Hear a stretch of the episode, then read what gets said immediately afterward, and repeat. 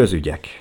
Hétköznapi történések, minden, ami önt is érdekelheti, őszinte beszélgetések, vallomások. Bétó a podcastja. Vendéget köszöntök a stúdióban, itt van velünk Obbágy Szilárd, aki három évvel ezelőtt létrehozott egy szolgálatot, egy szolgáltatást, kisállat hamvasztó lett. Nos, egy kicsit meséljen nekünk erről, hogy jött az ötlet, és hát egyáltalán mi a munkája? Igen, tehát körülbelül három évvel ezelőtt hát hogy mondjam, pattant ki a, az isteni szikra, élhetek ezzel a jelzővel. Nem volt különösebb alapja, nem volt mm, egy tervezett dolog. Valamiért a párommal beszélgettünk kisállatokról, családban több kisállat is van. Engedtünk is el kisállatokat, és jött ez az ötlet, hogy mi lenne, hogyha kitalálnánk valami olyan dolgot, amivel méltóképpen tudnánk őket elengedni, el, elbúcsúztatni és akkor gondoltunk erre a, erre a hambasztásra, erre a kisállat hambasztásra, és tulajdonképpen eh, így egyik pillanatra a másikra pattant ez ki a fejünkből, semmi különösebb apropója nem volt. Hogyan történik eh, a gyakorlatban egy ilyen hambasztás? Ha valaki elveszíti a kedvenc kis házi állatát, elmegy önhöz, besélj el nekem a gyakorlati részét, hogyan búcsúzhat el tőle, és hát eh, mi történik utána? A, az egésznek az alapja az, tehát hogy ott kezdődik az én szolgálatom, amikor elmennek ezek az apróságok.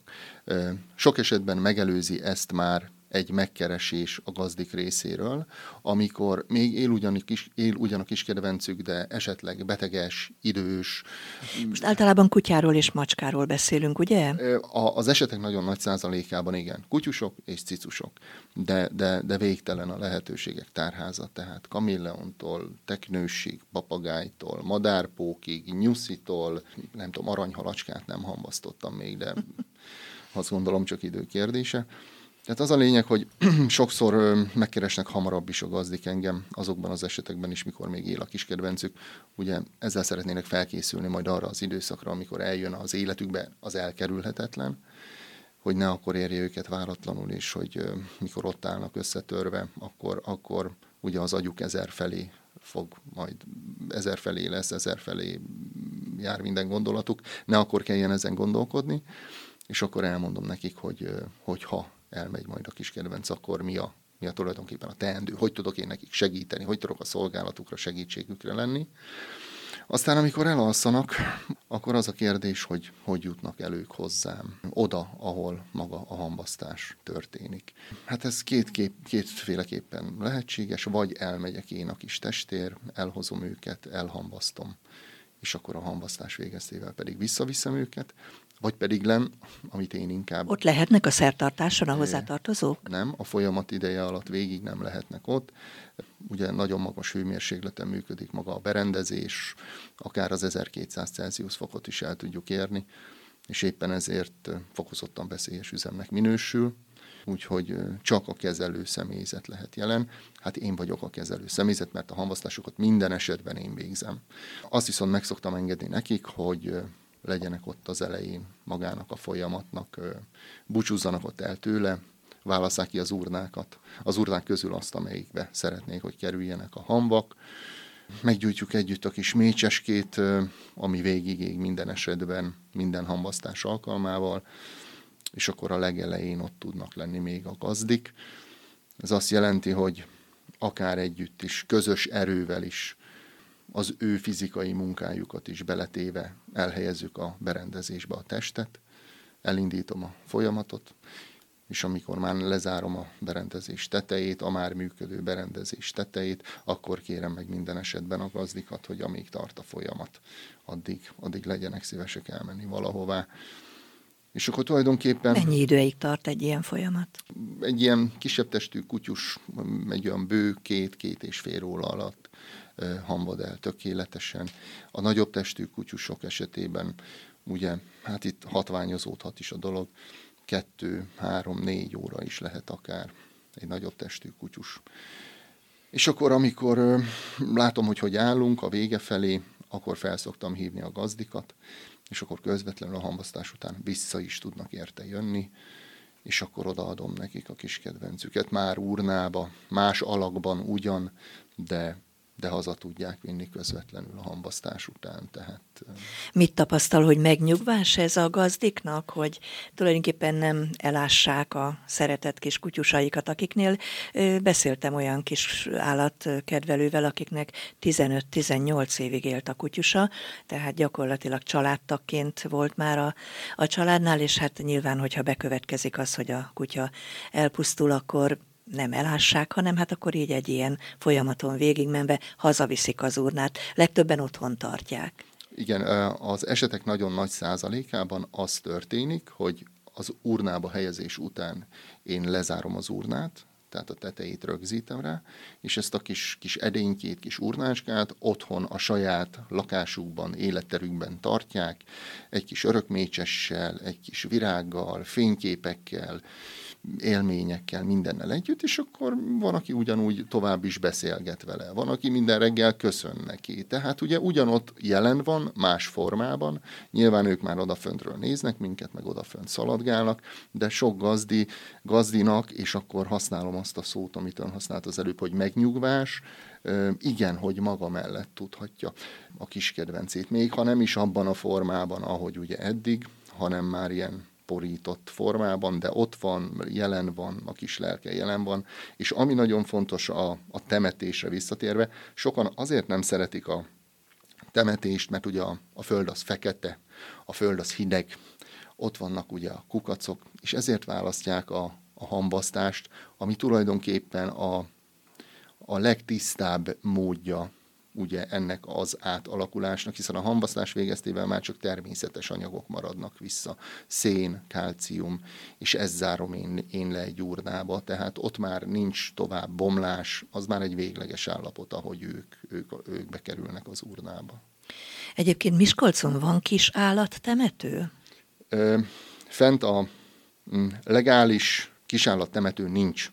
Nincs ilyen van kis állattemető, ugye ez fent van ott a kecskejük barlang föl, felé, odafönt, rengetegen odahordják a kiskedvencüket, és hát ott temetik el őket. Na most, hogy milyen mélyre, milyen szakszerűen, milyen szakértelemmel van, aki nejlomba helyezi, úgy temeti el, nincs, nincs. És akkor ez a színva árterében van, a szimba az minden tavasszal olvadáskor kilép a medréből, és elárasztja ezt a kis állattemetőt, de ettől függetlenül naponta jelennek meg ott újabb kis emlékek, kis keresztek. Nincs opció erre. Egyébként a kisállatokat hamvasztás után gondolom, hogy az urnájuk az, az egy kicsike urna. Feltételezem. Én mindig az utolsó porszemig visszaadom a gazdiknak a, a, a kis kedvencüket. Ugye ebből adódóan kisebb állatoknál kevesebb, nagyobb állatoknál több. Ezt úgy tudom meghatározni, hogy a, az élő súlynak, bocsánat ezért a szóért, az élő súly 2, kötőjel 5 százaléka a visszamaradt karkasz, karkasznak hívják a visszamaradt hambakat. Ez ugye sok mindentől függ. A, a csontsűrűségtől, a testzsír százaléktól, de nagyjából az a 2-5 százalék az, ami az élő súlynak viszonylatában ugye visszamarad súlyra. Tehát nagyobb kutyusnál több, kisebb kutyusnál kevesebb. Volt már olyan esete, amikor hát nagyon ott kellett lennie, mint idézőjelben mondom, pszichológus, tehát hogy nagyon megrázta a kis állat elvesztése a családot, vagy egy-egy tulajdonost? Igen, egy szóval a válaszom igen minden eset más és más. Minden esetben ugyanannyira kell foglalkoznom a gazdikkal is, a családdal is, mint, mint magával a kis kedvencel.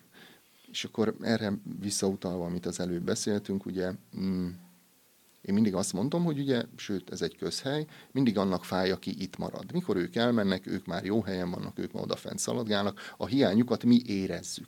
Hát ez így van minden esetben az így életünkben. Van, Igen. Van. És ugye ők az esetek nagyon nagy százalékában családtakként vannak jelen ezekben a közösségekben, ezekben a családokban. Valamelyik nap egy 19 éves palota pincsi volt nálam például. Vagy a legidősebb kisállat, akit hamvasztottam, az egy 25 éves cica volt. A 25 év az egy negyed század. Az rengeteg, az nagyon sok. És természetesen úgy élik meg a gazdik, hogy egy családtagjukat veszítenek el. És igen, velük is foglalkoznom kell, ezért szoktam elmondani, hogy jöjjenek oda, nézzék meg, mi történik, hol történik. Mindent részletesen elmondok, mindenre válaszolok, mindent megmutatok. Természetesen nem akarnak, én telefonban is elmondom, hogy mi fog történni, de a tapasztalatom az, hogy a gazdiknak nagyobb megnyugvást nyújt ez az egész abban az esetben, mikor látják, hallják, tapasztalják, érzik a dolgokat.